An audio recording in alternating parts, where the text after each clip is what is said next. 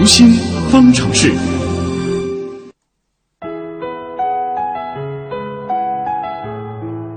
随着春节的临近呢，学生们也会陆续开启寒假模式了。相信不少的家长已经在为低年级的孩子啊去制定这个寒假当中学习和游玩的计划了。高年级的学生朋友也会有自己的计划安排。那今天的读心方程式，我们就来聊一聊如何度过一个所谓的有意义的寒假。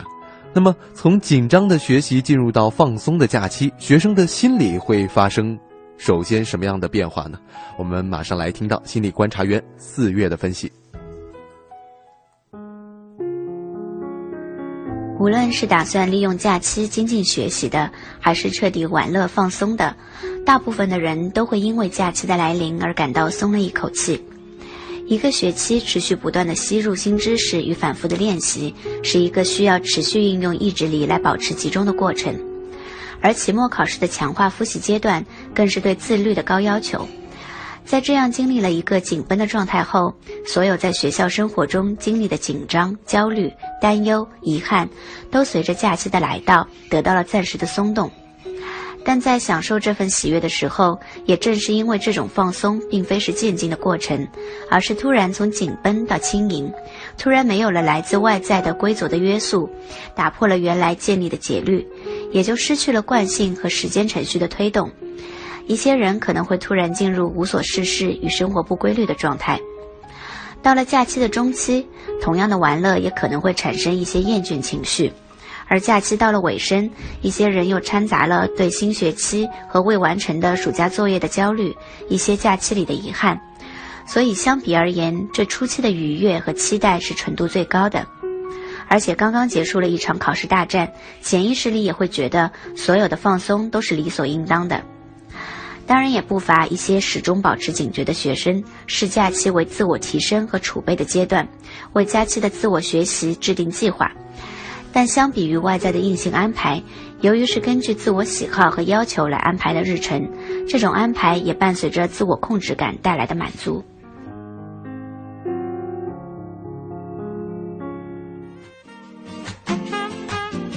那么听完了关于这个放假了之后学生心理上的变化，我们应该怎么去制定一个合理科学的寒假规划呢？对孩子来说又会有什么样的帮助呢？我们马上来连线的我们的老朋友，国家心理咨询师培训鉴定考官张华老师。张华老师您好。哎，你好，主持人。嗯，一部分的家长可能会认为啊，即使这个放假了，也必须抓紧学业，赶紧学习，为新学期打好这个基础。那肯定也有一部分的家长会觉得，应该让自己的孩子好好的享受一下假期，放松放松了。毕竟也经历了一学期的这个辛苦的奋斗。那对于这些观点上的差异，我们应该如何来看待呢？怎样的心态可能是比较健康有益的？呃，其实只要是有分歧的呃不同的说法，那一定是各种说法都有道理的，对不对？嗯。因为假期嘛，之所以有假期的存在，那一定是希望有一个松紧有度的放松，对不对？那另一方面呢，要学习，那也是说在学习阶段的时候，我们其实假期里也不可以去过多的去懈怠，完完全全就把自己的规律啊、学习的规律啊，都给变掉了。嗯。所以呢，我觉得家长应该有一种能力，这种能力是什么呢？就是在假期的时候。你一定要给小孩有一个假期之初有给小孩有一个交流的过程，有个谈心的过程。嗯，啊，那比方说这个谈心怎么谈也很重要。比方说啊，这个要放假了，那首先你要理解孩子前几天前一段时间考试很紧张。嗯，啊，这一学期下来了，可能也很累很辛苦。那这个这个放假了，特别想放松一下，家长要对这种状态肯定要表示一个理解，对不对？对。理解完之后，那你也要给孩子说。那我我觉得你特别需要放松一下，或者说你假期有什么想玩的、想想想放松的，那可以给家长告诉我们。那在开始的几天里，一定要让他放松一下。对，因为不然的话，这孩子充满就像前面四月说的，充满期待的。嗯，好，等这个探讨完了，等这些理解也理解了，也允许他放松了，那接下来我们要探讨一下说，为了能让你在假期里玩玩的痛快，但同时学也学的认真。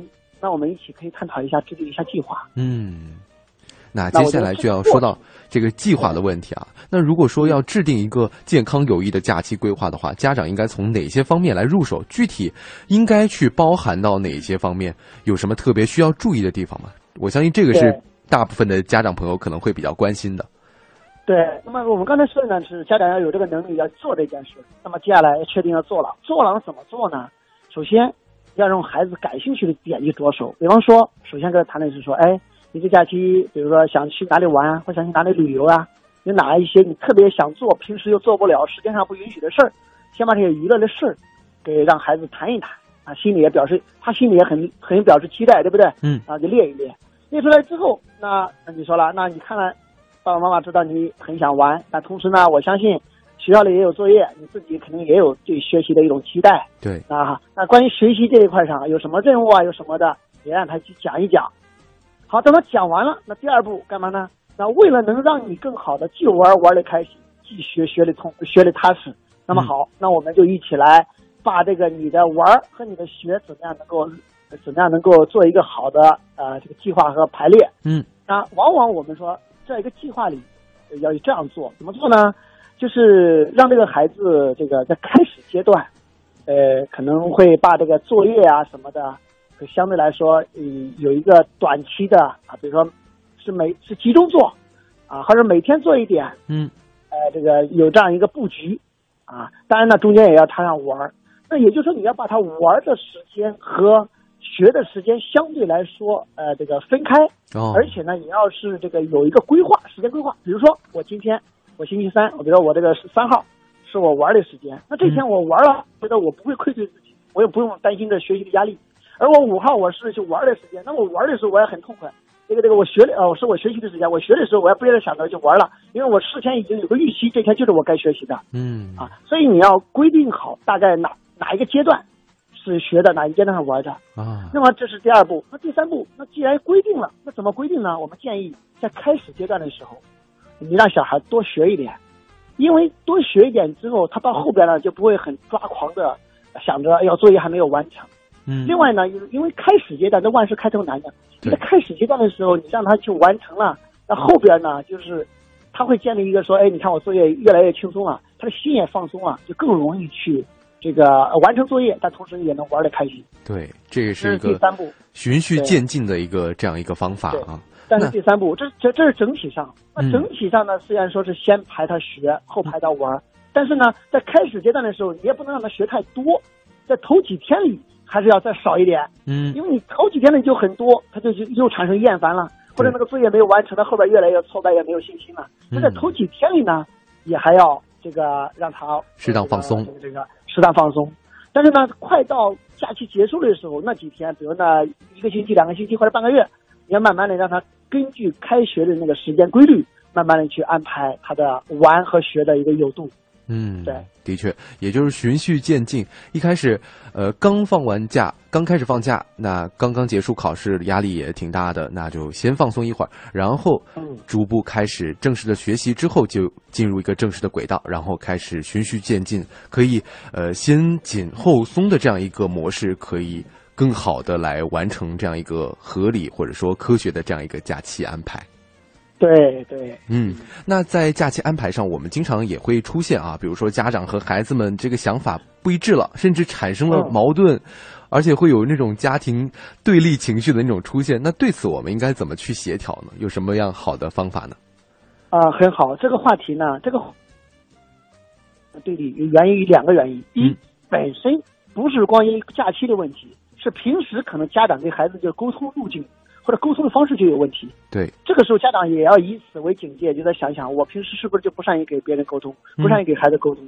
确实也要反思自己的沟通模式。哦，我觉得这是第一点。嗯，那第二点呢，就是，呃，当这个家长去过于去给孩子去管控他的对假期的安排的时候，就说明这个孩子本身我们就没有让他过多的去为自己的事情去考虑和自立。对，比如说从来就没有训练过他的自律。就比方说，我们安排孩子出去玩。很多家长都是家长安排好的，而说有些家长说这个孩子花这个玩的时候花钱花的很多，你就没有去让他自己规划。比方说，哎，我们事先就规定好了，说，哎，今天假期玩，那我们要出一次出游，这次出游呢总共是比如说两万块钱。至于你想住五星级宾馆还是想坐飞机，随你。但是呢，总共的钱是这两万，那你怎么安排？那我交给你，尊重你。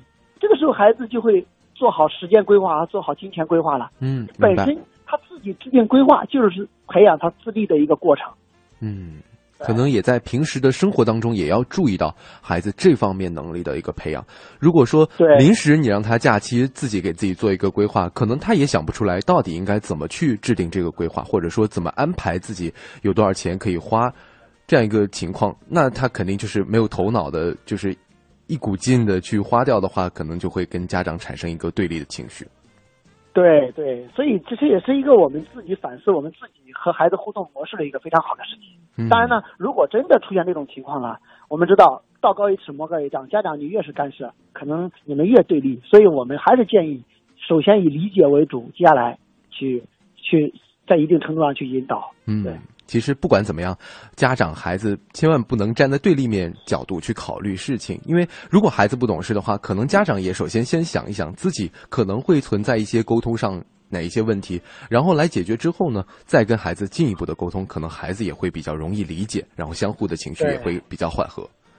对对对，嗯，好的，那今天也非常感谢张华老师给我们带来的分享，谢谢您。嗯，好，谢谢，嗯，再见，再见，再见。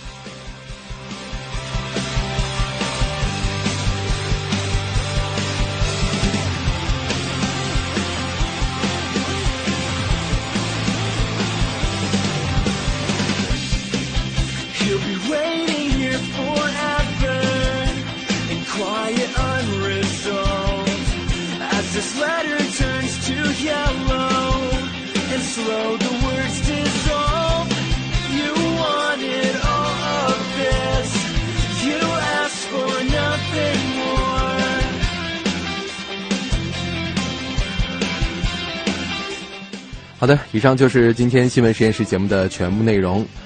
本次节目编辑乐琪、王威，监制毛卫庆、盛燕姿，我是唐月。明天的同一时间，咱们在新闻实验室不见不散了。